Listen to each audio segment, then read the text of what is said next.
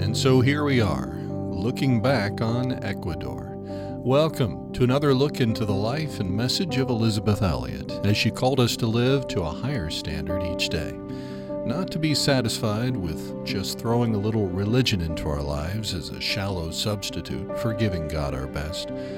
As this podcast series continues in the coming weeks, we'll hear from family, friends, and others who were influenced by Elisabeth's life and message. Today we conclude, that's right, we conclude our extended series about Jim Elliot and Operation Auca and other events during Elisabeth's time in Ecuador. At the end today, I'll tell you more about what's coming next, but first we have two more Gateway to Joy programs to wrap up this extended look looking back on Ecuador, writing an unwritten language, and then Gateway to Joy 132 Reflections on Life in Ecuador. Today we hear from Jim and Elisabeth's daughter Valerie as she remembers going back to Ecuador at age 11. And we'll also hear from a memorial service from 1956. What did they have to say just days after the death of the missionaries? That's later today. Right now, let's begin with Gateway to Joy 131 Writing an Unwritten Language. You know, there are thousands of unwritten languages in the world. The Aucas thought everyone could speak, or soon would speak, their language. So, why was this woman, this adult, unable to speak the language? She must be, they figured, hmm, less than smart. You are loved with an everlasting love. That's what the Bible says. And underneath are the everlasting arms. This is your friend Elisabeth Elliot, talking with you this time about writing an unwritten language. Many of you are familiar, I'm sure, with the fact that there are thousands of unwritten languages in the world. They've never had any form of writing whatsoever. And there are hundreds of missionaries working on the reduction to writing of those languages. It was in order to do that kind of work that I became a missionary back in 1952. I had taken special training at the University of Oklahoma in linguistics and learned things like how to recognize a nasalized vowel or a voiced consonant. We don't think much about nasalized vowels in English because we have them only contiguous to nasalized consonants. We have two nasalized consonants in English, M and N, and normally the vowels which are next to those in a word receive a certain amount of nasalization. But when I was studying the Auca language of the eastern jungle of Ecuador, I noticed very quickly that there were a good many nasalized vowels. For example, the root of the vowel to speak is huh, a nasalized A. The same letter is the root of the verb to see, but it's not nasalized. Ah. Ah as opposed to un. Can you hear the difference? And yet, a foreigner who's not trained to hear those things and to recognize their importance might pronounce them both the same and then say, oh, well, what's the difference? I only forgot to nasalize one vowel. So you have to become alert to things like that and realize that the tiniest distinction may be of enormous importance in speaking the language correctly.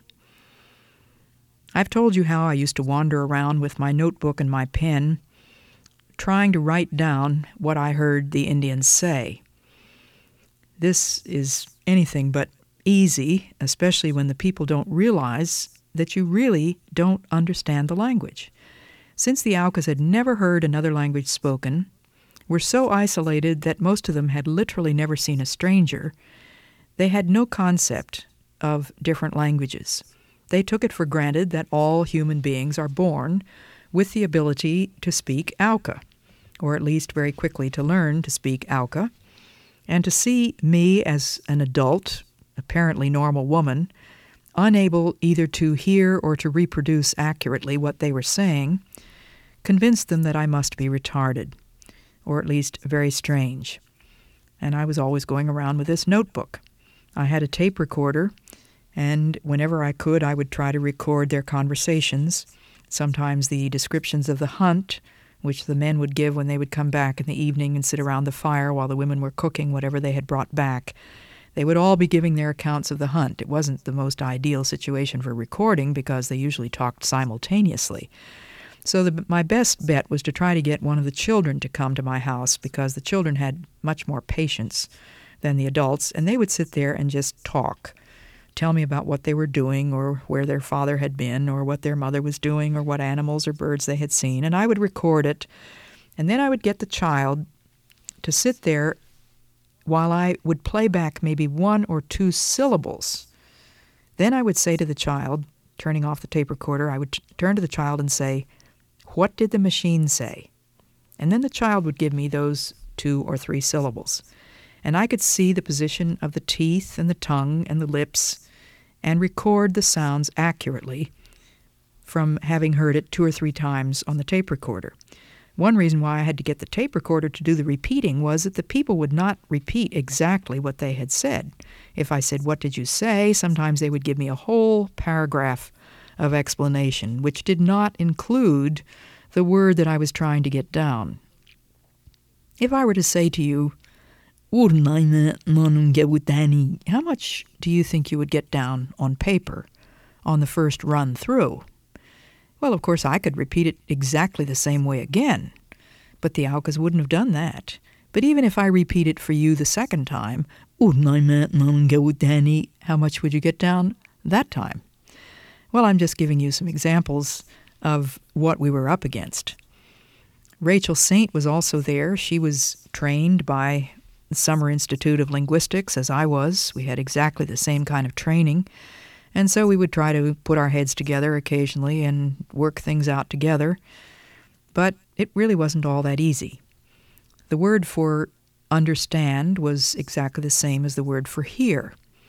So when the Indians had said a phrase for me, then very often they would say, Inyimi, meaning, Did you hear me? Do you understand? And usually my answer had to be, which means I didn't understand a syllable. Try it again. And they would laugh and they would examine my ears and say, What's the matter with your ears? Haven't you got holes in them? Or are you deaf? Are you stupid? And I would have to spend hours filing suffixes. There were a good many suffixes on Auca words.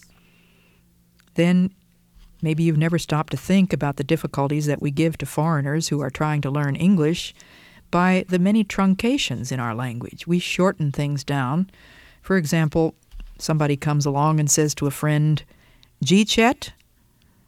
Now, most of us could understand that that means, Did you eat yet? But it gets shortened to G Chet. So if the poor foreigner was standing there with his pen and paper trying to write down what the American had said, he would put down Jeetchet. It would take him a very long time to file those two syllables before he discovered that it really was Did you eat yet? Four syllables.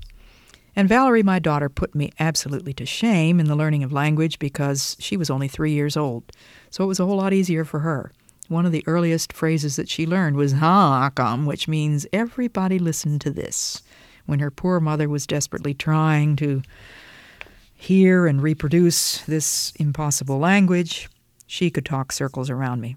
And so she would be calling to everybody in the clearing, Come and listen to this, as I struggled along. In my second year, I really had gotten to the point where I could make myself understood, and I could usually understand most of what was said to me. So Rachel and I began preparing primers so that the Aucas themselves could learn to read what we were trying to write down. There are four things that have to go on more or less simultaneously.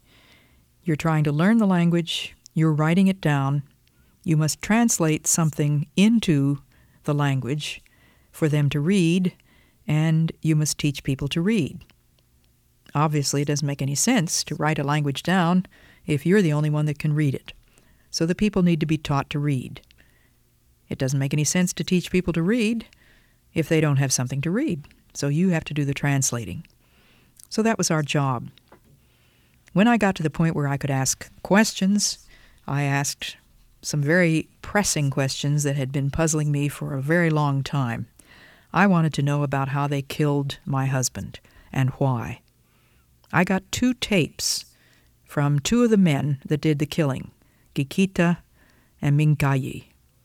It was amazing how their detailed accounts matched almost exactly. It was not pre planned. They had a great ambivalence about whether these five missionaries were really cannibals, really treacherous, really wanting to kill them, or whether they were good people. And it was sort of a last minute decision to kill them. Were they killed quickly? No. I learned the answer to that question. It was a long fight. Well, I wanted to ask the question about the costume that the Aucas wore, this piece of string around their hips. If they wanted to be very dressed up, sometimes they wore a piece of string around their upper arm or around their thigh. But I said, Why do you wear the string? Well, they said, Would you expect us to go around naked? Dayuma was a young Auca woman who had been out of the tribe for a number of years. She had become a Christian, so she was sort of our mouthpiece. She began to teach them the Bible. And as we began to get across the very rudimentary principles of the gospel, we realized that we ourselves were also the message. Communication is what we're there for. And the Aucas were very eager to believe anything we told them and to conform immediately. Dayuma told the people that they ought, ought to pray, and so they all wanted to pray. She taught them about baptism, they all wanted to be baptized. She wore clothing, we wore clothing, they wanted to conform to that. We knew, of course, that the adequacy of the medium does not guarantee satisfactory results of the message. Jesus himself was the personal expression of God. He came into his own creation, and his own people would not accept him. And yet he was faithful in the telling. He expressed perfectly and completely the person of his Father, and those who accepted his witness were given power to become sons of God. You and I have been given that word. We have believed it. We are responsible to see that it is faithfully communicated, visibly and verbally. How far from perfect we are in the telling. We are not by any means always the visible expression of God. But the writer of the letter to the Corinthians said this You are an open letter about Christ, delivered by us and written, not with pen and ink, but with the Spirit of the living God, engraved not on stone, but on human hearts. The letter of the law leads to the death of the soul. The Spirit alone can give it life. That's what we prayed for, that the Spirit of God would take these words that we were writing down and translating and make them live. Gateway to Joy 131 Writing an Unwritten Language. Later on, we'll have Gateway to Joy 132, the last in this series, on her time in Ecuador, appropriately called Reflections on Life in Ecuador. First, though, we hear from Jim and Elisabeth's daughter, Valerie, as she talks about going back to Ecuador when she was 11. I did miss my friends. Probably the hardest thing was when we went back to Ecuador when I was the age of 11. We went for Marge Saint's wedding to Abe Van Der Puy. She got married in Quito, Ecuador. And so we went to see the Indians that we had lived with just three years before, the Quichuas. And then we went to see the Aucas too, the Waorani. And I was so sad because I'd completely forgotten the language, even though my mother had tried very hard to help me keep speaking it. She certainly did remember it in 1996 when we went down to Ecuador and saw the Waorani and the Quichuas, many of the same ones that we had lived with. So she was amazing with her with her understanding of languages and perfect imitation too. Valerie Elliot Shepard. Well, it's time to hear some reflections on life in Ecuador. Gateway to Joy 132. Why did uh, Elisabeth leave the Aucas? Well, there are a number of reasons, and you'll hear about that. And our question for today what was the legacy of the five missionaries, as well as the legacy of Elisabeth, Valerie, and Rachel Saint? And maybe the, the best question of all was it really worth it all? Tuano was a little clearing in the eastern jungle of Ecuador where my daughter Valerie and I lived with a tribe of Indians called Aucas or Waorani. We lived there for two years, two out of the 11 years that I was a missionary in Ecuador, and I've had a good many years since then to reflect on that time. There's an epilogue to my book, The Savage, My Kinsman, which tells the story of those two years. The epilogue was written many years after we left Ecuador. And I had had opportunity to think and ponder about the things that went wrong, our failures, our successes, ambiguities, and paradoxes. All of us, as we look back over anything that we may have tried to do for God, anything that we may have tried to do for anybody, we will probably see paradoxes, contradictions, failures, some things we did right, some things we did wrong. Well, I want to read a little bit from that epilogue because I had to do a lot of thinking for a long time to put it into words. I wrote one novel about it, trying to transform the lessons of those years into fictional form. That novel was called No Graven Image. We left the Aucas after two years for several reasons. One of them was Valerie's education. She was having a very tough struggle concentrating on school books when f- small friends were always breathing down her neck and wanting to try out the crayons or the scissors, flipping through the picture books or begging her to go out swimming or hunting. It just got to be almost a physical impossibility. But then there was another reason for my leaving, and I can't go into that in any detail, but I can say this much that there were some significant differences between my missionary colleague and me, and the conviction grew that the clearing in Tuano was really too small to accommodate two missionaries who were not, in any strictly truthful sense, really working together. One of us, it appeared, must go. My decision was a painful one. Two opposite trends in current Christian thinking are dangerous. One is the sheer triumphalism which is the coin of much religious telecasting. Make it appealing, make it cheap, make it easy. Be a Christian and watch your difficulties dissolve. Obey God, and everything you touch will turn to gold. The other is the expose. Out of a very muddy notion of something called equality, and perhaps also out of an exaggerated fear of hero worship or cultism, springs an urge to spy out all weaknesses and inconsistencies, and thereby discredit practically all human effort, especially when its intention is an unselfish one. We must recognize that as long as we are in these vile bodies, as Paul calls them, our attempts to offer salvation and life will be mixed with corruption and death. Because of the earnestness and obedience of five men, the Auca Indians were finally reached.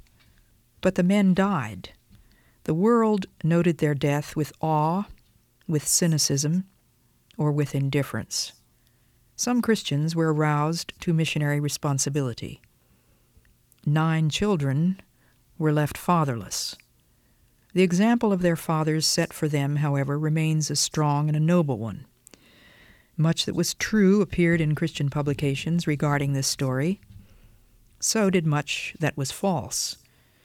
I was reported to have lost my mind, become an alcoholic, produced an Auca baby. Rachel was, quote, massacred, unquote, by one reporter, she told me in a recent letter. Mission boards struggled over the question of territory, credits, priorities, promotion. Most of these disagreements were worked out. The Aucas heard the gospel. They also got polio. Some of them died from it. Others were crippled. Oil companies, more than a score, I'm told, have been able to enter what were formerly forbidden areas, so that the Indians now have tools, shortwave radios, hypodermic syringes and penicillin, helicopter pads, and hard hats. It's hardly necessary to point out that for every civilized blessing, there seem often to be ten curses. The hunting grounds on which the Indians depended for food are being systematically destroyed by the search for petroleum. How we long to point to something, anything, and say, This works. This is sure. But if it's something other than God Himself, we are destined for disappointment. It's all going to cave in.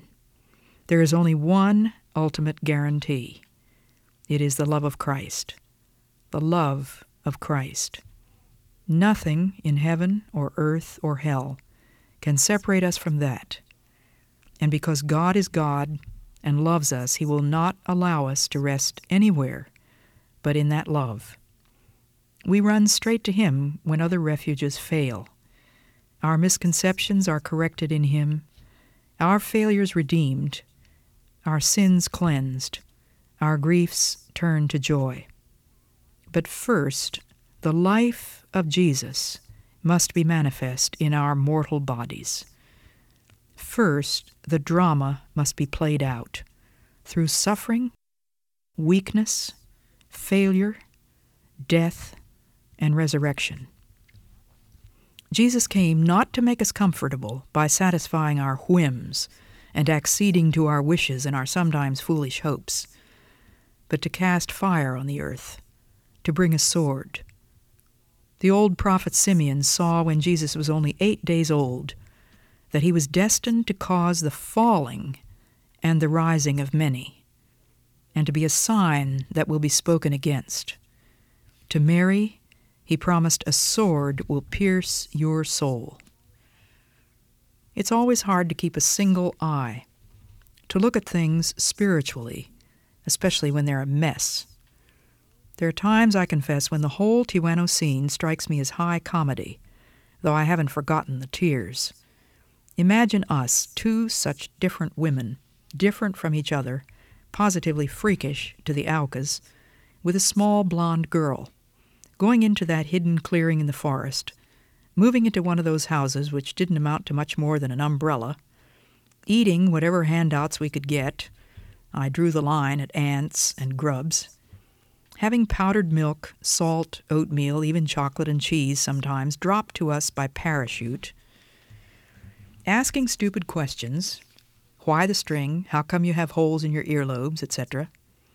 Putting ideas into their heads, for example, the wearing of clothes, the use of matches, aluminum pots, scissors, soap, depending upon them for everything and thus becoming three nuisances. High comedy, I call it. We must not proceed from our own notions of God's action. It will appear that He has not acted. But we must look clearly and unflinchingly at what really happens and seek to understand it through the revelation of God in Christ. His life on earth had a most inauspicious beginning. There was the scandal of the virgin birth, humiliation of the stable, the announcement, not to village officials, but to uncouth shepherds. A baby was born, a Savior and King, but hundreds of babies were murdered because of him.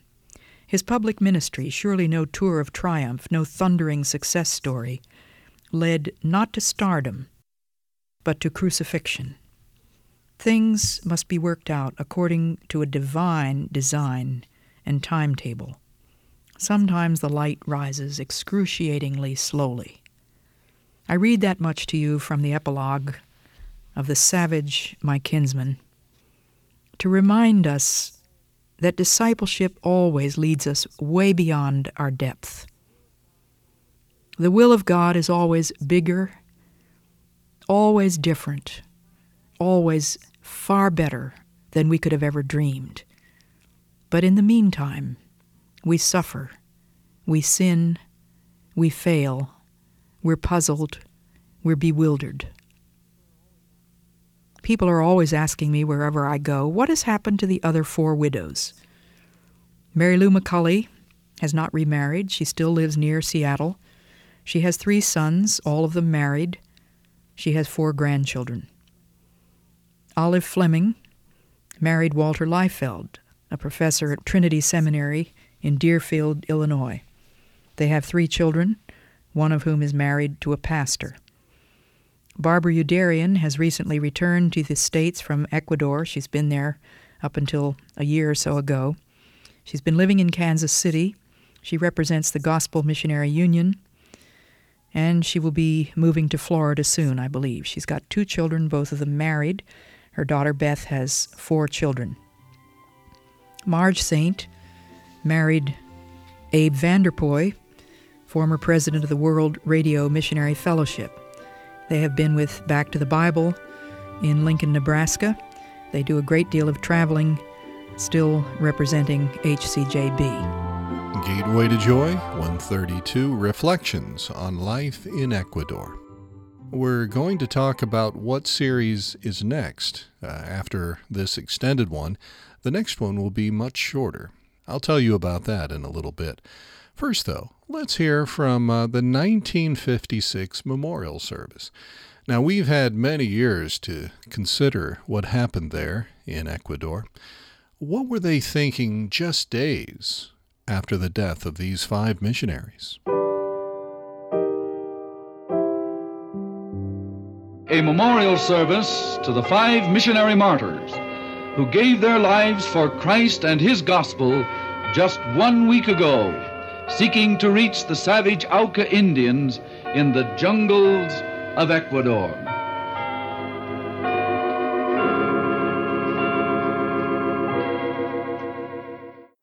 That out of this apparent tragedy is coming a wonderful note of victory. On the shores of that little river that few of us have ever seen, there has been left the remains of this small missionary aviation plane.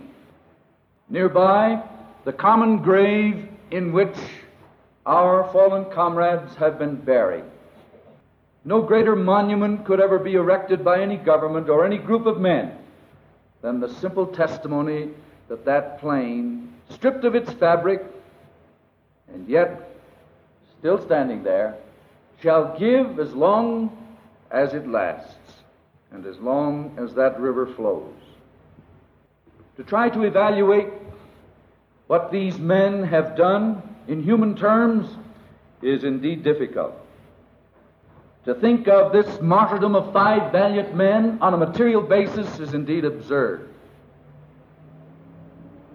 Even to put this sacrifice of supreme devotion on the level of altruism or humanitarianism simply doesn't satisfy our hearts. There must be something higher, something more noble, something more glorious, and indeed there is, as you've already heard mentioned previously. There is only one right and satisfying explanation for what happened out there in Operation Auca just one week ago. It is on the high spiritual elevation of love of Christ and of His gospel more than the love of self. In this is the lesson that shall be ours and the world's. as long as the names of these five men shall live in our memories. The Apostle Paul was a man of this stripe, and he wrote, For I am now ready to be offered, and the time of my departure is at hand. I have fought a good fight. I have finished my course. I have kept the faith. I am ready to be offered. That's from the 1956 memorial service from HCJB. Well, as I mentioned, we've wrapped up this series on Elisabeth's time in Ecuador and the sacrifice of the five missionaries, including her husband Jim. So, what's next? 10 Gateway to Joy programs on how to simplify your life. I think the idea was that this would be a summary of what Elisabeth had been talking about all these years on Gateway to Joy. So don't miss it. It'll be a five week series acceptance and attitude, waiting and action, giving thanks, the priority of sacrifice, and examine your possibilities. So don't miss this uh, five week series, 10 Gateway to Joy programs in all. And as usual, we'll have some thoughts from family and friends about their experiences and their appreciation for Elisabeth and her legacy. Well, let me thank you for letting us come into your home, your office, uh, along with you as you jog, maybe, wherever we found you today. And on behalf of the Elisabeth Elliot Foundation, in cooperation with the Bible Broadcasting Network, let me invite you to check out all the resources available at elisabethelliot.org. That's elisabethelliot.org. Well, as we hear the music of John Hanson, and until next time, may God remind you daily that you are loved with an everlasting love, and underneath are the everlasting arms.